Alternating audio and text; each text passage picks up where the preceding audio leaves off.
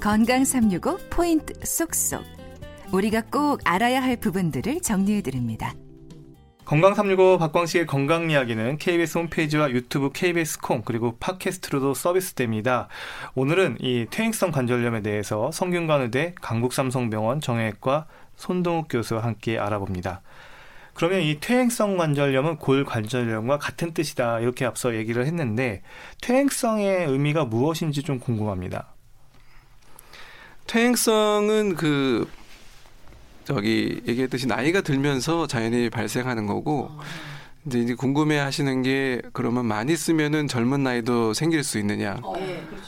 물론 많이 쓰면은 안 쓴 분보다는 빨리 닳는 거는 맞는데 그것만으로 많이 썼다고 해서 젊은 분이 생기지는 않거든요, 거의. 어. 그래서 나이가 들고 또 그 과정에서 많이 쓰면은 아무래도 더 발생할 확률은 높은데 그 과정에서 뭐 나이, 인종, 그다음에 성별 이런 여러 가지 유전적 요인이 합쳐지면서 그 퇴행성 관절염이 발병한다고 생각하시면 됩니다. 어, 그러니까 사실 퇴행성 관절염 하면 많이 움직이고 걸어서 그 연골이 다 닳아서 생겼다고 생각을 했는데 네. 그 요인도 있지만 네. 그렇지 않아도 나이만 들어가도 이게 연골이 퇴행할 수 있다 이런 뜻인가요? 맞습니다. 그 나이가 들면서 이제 관절염도 우리 몸의 신체 일부분인데 네.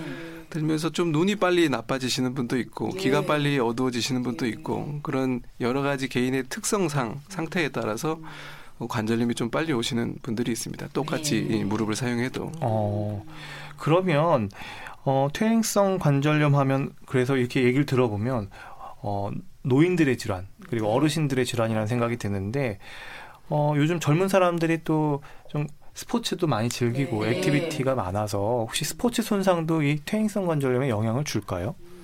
맞습니다. 그 스포츠 손상으로 아까 얘기 드렸던 십자인대나 연골판이 이제 심하게 손상돼서 수술을 받거나 해서 이제 그 기능이 온전치 못하면은 아무래도 젊은 나이에 관절염이 발생할 수가 있습니다.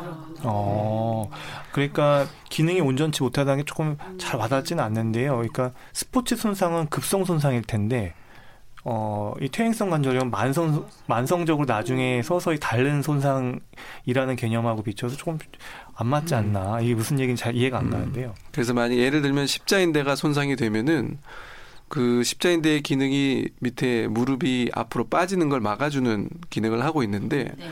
그 기능이 손상되면은 무릎이 불안정해지고 네. 그러면서 그 안에 있는 연골들이 네.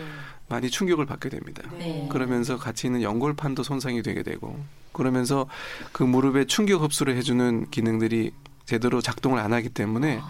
관절염이 빨리 올 수밖에 없습니다. 그러면 실제로 한 한 어느 나이 때까지도 이게 올 수 있는 건가요? 그런 손상이 있은 후에요? 그래서 이 가벼운 손상에는 퇴행성 관절염까지 가는 경우는 그렇게 흔하지 않습니다. 네. 흔하지 않고 대부분 심하게 손상되고 음. 수술도 뭐 한 번 받아서는 잘 안 올 거고 두 번, 세 번, 여러 번 받게 되고 네. 또 수술을 했는데 또 손상을 받거나 반복되는 손상이 있거나 이러면은 어, 빠르게는 한 40대 초반, 뭐 30대 아. 후반에도 올 수도 있습니다. 아. 20대에 다친다면. 어, 20대에 다칠 경우에 그러니까 거의 다른 사람들보다 2, 30년 더 음. 일찍 퇴행성 관절염이 올 수 있다. 그럼 퇴행성 관절염을 얘기할 때 성별에 따른 차이가 있나요? 저는 보시면 다 관절은 다 아프신 분들은 많은데 유독 좀 할머니 분들을 더 많이 봤던 것 같아요. 네. 음. 그 성별의 영향이 굉장히 많습니다. 그 퇴행성 관절염 유병률을 조사해 보면은 우리나라 전체 인구 중에 여자분은 15%가 퇴행성 관절염을 앓고 있는데 네. 남자분은 5% 정도만 앓고 있고 그리고 또 중요한 게 그 심한 관절염, 네. 인공관절 수술이 필요할 정도로 심한 관절염은 여자분에서 한 10배 정도로 더 높습니다. 그래서 퇴행성 관절염은 네. 그 여자분들의 질환이라고 할 수 있습니다. 어, 지금 오늘 출연하신 주부님들께서 지금 큰일 났다, 큰일 났다 지금 어, 제 방청석에서 지금 연신 얘기를 하시는데요. 그러면 퇴행성 관절염은 유전적인 영향도 있습니까? 유전적인 영향도 있습니다. 근데 앞에 얘기했듯이 뭐 나이, 성별, 그다음에 그 사람의 직업이나 그다음에 행동 패턴 이런 여러 가지 요인이 복합적으로 작용하는 거지 우리 어머님이 관절염이 있다고 해서 그 따님이나 아드님이 반드시 생긴다 이렇게는 볼 수는 없습니다. 음, 네. 좀 하나로 단정짓기는 어려운 질환이다. 그러면 퇴행성 관절염 앓는 분들이 떠올리는 가장 이게 흔한 말들이요. 뭐 아, 이제 어, 아프다, 빨래 걷어라, 뭐 이런 얘기 들으셔 보- 보셨나요? 네. 그러니까 뭐 기압하고 기온하고 맞아요. 이런 얘기 드릴 텐데 영향이 있나요? 네, 이거는 과학적으로도 증명이 돼 있는 거고 오. 왜 그러냐면은 비가 오거나 이러면 이제 네, 기압이 네. 떨어지니까는 아. 관절 압력이 증가하게 됩니다. 네. 그러면서 어. 통증을 더 예민하게 느끼고 또 기온이 떨어지면은 음. 혈관이 수축하니까는 그 주변 영향으로 인해서 또 통증이 더 있게 됩니다. 아, 그게 믿겨지지가 않는데요. 이게 이 대기압이 조금 낮아졌다고 해서 이 네. 무릎에 있는 안쪽에 있는 압력이 그냥 영향을 받는다는 게 참 신기합니다. 그러면 퇴행성 관절염의 어떤 이 발병, 악화 이런 게 계절하고도 연관이 있을까요? 방금 이야기하신 대로 기온하고 기압을 얘기하신 거면 좀 계절에 따른 영향도 있지 않을까 싶은데요. 그래서 계절하고 딱 이렇게 100% 연관 지을 수는 없는데 아무래도 기온이 좀 떨어질 때, 추울 때도 아무래도 더 호소하시고 또 계절보다는 이제 여름철 뭐 장마, 습하고 장마 되면은 저기압이 주로 많이 발생하니까는 그때 주로 통증이 있다고 보시면 될 것 같습니다. 음, 그리고 이 사실은 오늘 어, 가장 핵심적인 질문이 아닐까 싶어요. 퇴행성 관절염 있는 환자분들 무릎이 아픈데 운동은 어떻게 해야 할까? 네. 걸으라고 하는데 도저히 걸을 수 없는데 그렇죠. 좀 운동에 대해서 한번 정리를 좀 확실히 해주시죠. 운동은 말씀하신 대로 반드시 해야 되는 거고 그러면 이제 대부분 환자분들이 얘기하시는데 이렇게 아픈데 어떻게 운동을 하냐고 맞아요. 하시는데 이제 그럴 때 도움 받을 수 있는 게 이제 약물 치료나 뭐 주사 요법 같은 걸 도움 받을 수 있는데 대부분 그 약물들이 퇴행성 관절염에 쓰기 위해서 위장장애도 좋고 장기적으로 복용할 수 있는 약들이 많습니다. 그래서 그런 약을 복용해서 증상을 낮춘 다음에 그다음에 운동을 시작하는데 처음부터 어느 일정 이상을 하려고 노력하시기보다는 네. 작은 양부터 서서히 늘려가시는 게 좋습니다. 그래서 증상을 먼저 가라앉힌 다음에 이제 자기가 감당할 수 있는 만큼의 운동을 하면서 그렇게 해서 근력이 점점 붙으면서 운동량을 늘려가시는 게 가장 현명한 치료 방법인 것 같습니다. 어, 그럼 어떤 운동을 하면 좋을까요?